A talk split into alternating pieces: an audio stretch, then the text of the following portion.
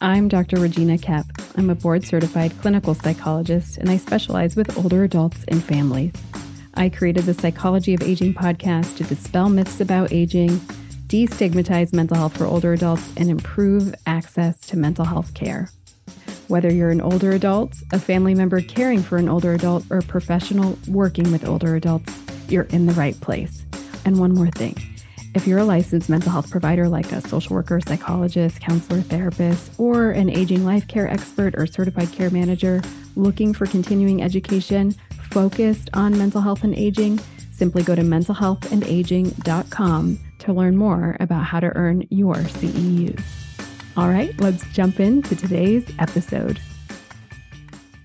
Imagine this scenario. You're sitting with your loved one reminiscing about a very special time in your life, and your loved one struggles to recall an important part of the story that used to bring them so much joy.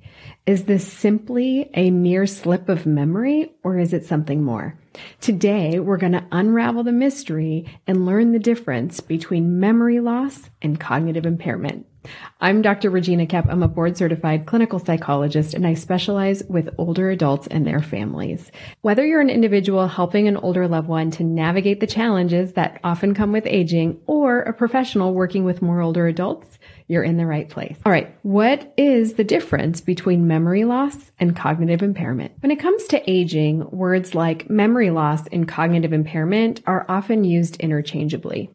This can lead to a lot of confusion for the people who are experiencing the memory loss or cognitive impairment, for their caregivers, and for professionals. And this is why it's really important to differentiate the difference between memory loss and cognitive impairment, because it has important implications for treatment and care. So let's dive in. Memory loss and cognitive impairment are related, but they're not the same. Memory loss refers specifically to difficulty recalling information that is stored in the brain, like recalling memories or events, or important family stories, or recipes. Cognitive impairment, on the other hand, includes a wide range of cognitive processes that happen in the brain. It can include memory, but it doesn't stop at memory. So it can include how quickly we process information, how we solve problems, our judgment in solving complex problems or making decisions, problem solving, attention, and language skills.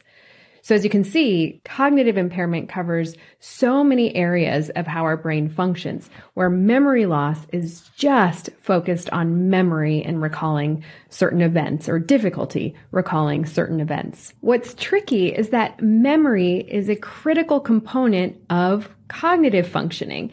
And so when people have memory loss, it can fundamentally impact our cognitive functioning. Memory loss can show up in different ways, like forgetting names, forgetting uh, important parts of stories, forgetting family recipes, and in experiencing difficulties in learning something new. Memory loss is often caused by conditions that impact the brain, like mild cognitive impairment or dementia disorders, but can also be due to other things like stress, anxiety, depression, substance use, and other sorts of conditions that might be treatable or reversible. Addressing these underlying causes can oftentimes improve memory.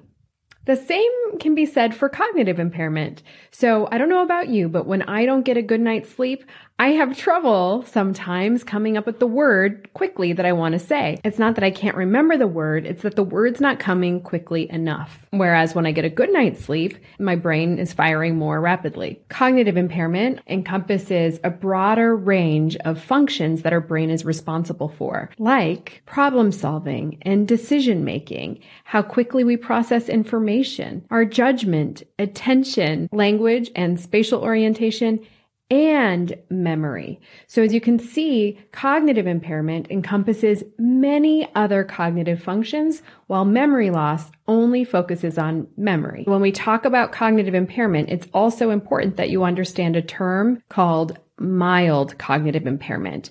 And often cognitive impairment and mild cognitive impairment are used interchangeably as well. So mild cognitive impairment is a clinical condition. It's, it's a diagnosed condition in which a person is experiencing some impairment in their cognitive functioning, like I mentioned before, how quickly they process information, problem solving, remembering, and, and so on, but not at the level that it's interfering with day-to-day functioning. Person can still typically live alone, manage their affairs, drive a car, and so on. It's noteworthy that about twelve to eighteen percent of people sixty years old and older are living with mild cognitive impairment. Often, mild cognitive impairment is due to a dementia disorder like Alzheimer's disease, vascular dementia, Lewy body dementia, and so on. Mild cognitive impairment is also the beginning stage when a person does develop dementia of dementia. With that said, about ten to fifteen percent of people living with cognitive impairment each year will develop dementia. Just because you have mild cognitive impairment doesn't mean that you will develop dementia, just means that your risk is higher. And there are many things that you can do to maintain brain health, even if you do have mild cognitive impairment or dementia disorder. What's also important to know is that more than forty percent of Americans who are older adults worry that they're going to develop cognitive impairment or dementia, and I get it, it's a scary thing. But like I said, there's a lot that you can do to optimize your brain health. So while a lot of people are afraid of cognitive impairment and dementia, it's estimated that eighty percent of Americans do not have a good understanding of dementia disorders, mild cognitive impairment, and so on. And so I'm so glad you're here listening and learning. Join me next time, and I'll be talking about the common causes of cognitive impairment in older adults. I'll see you right here. And if you're a professional working with older adults, I have a great resource for you all about navigating memory loss and cognitive impairment in your clinic. So download that guide and you'll get free training and resources on navigating cognitive impairment when it presents in your clinic. I'll see you next time. That's all for today. Just a reminder, if you're a licensed mental health provider looking for continuing education focused on mental health and aging, simply go to mental health and aging dot com to learn more about how to earn your C E Us. Calling all mental health providers. Have you been feeling ineffective, stuck, or unsure of how to best help your client with memory loss? Well, it's not your fault. Most therapists haven't had any training in addressing memory loss or cognitive changes in therapy. But I got something for you. In my free ten minute video where I walk you through five steps for helping your clients presenting with memory loss, you'll learn the difference between memory loss and mental health concerns for older adults and how to help.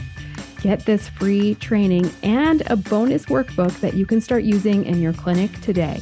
Simply go to www.mentalhealthandaging.com forward slash clarity to learn more. That's www.mentalhealthandaging.com forward slash clarity, C L A R I T Y.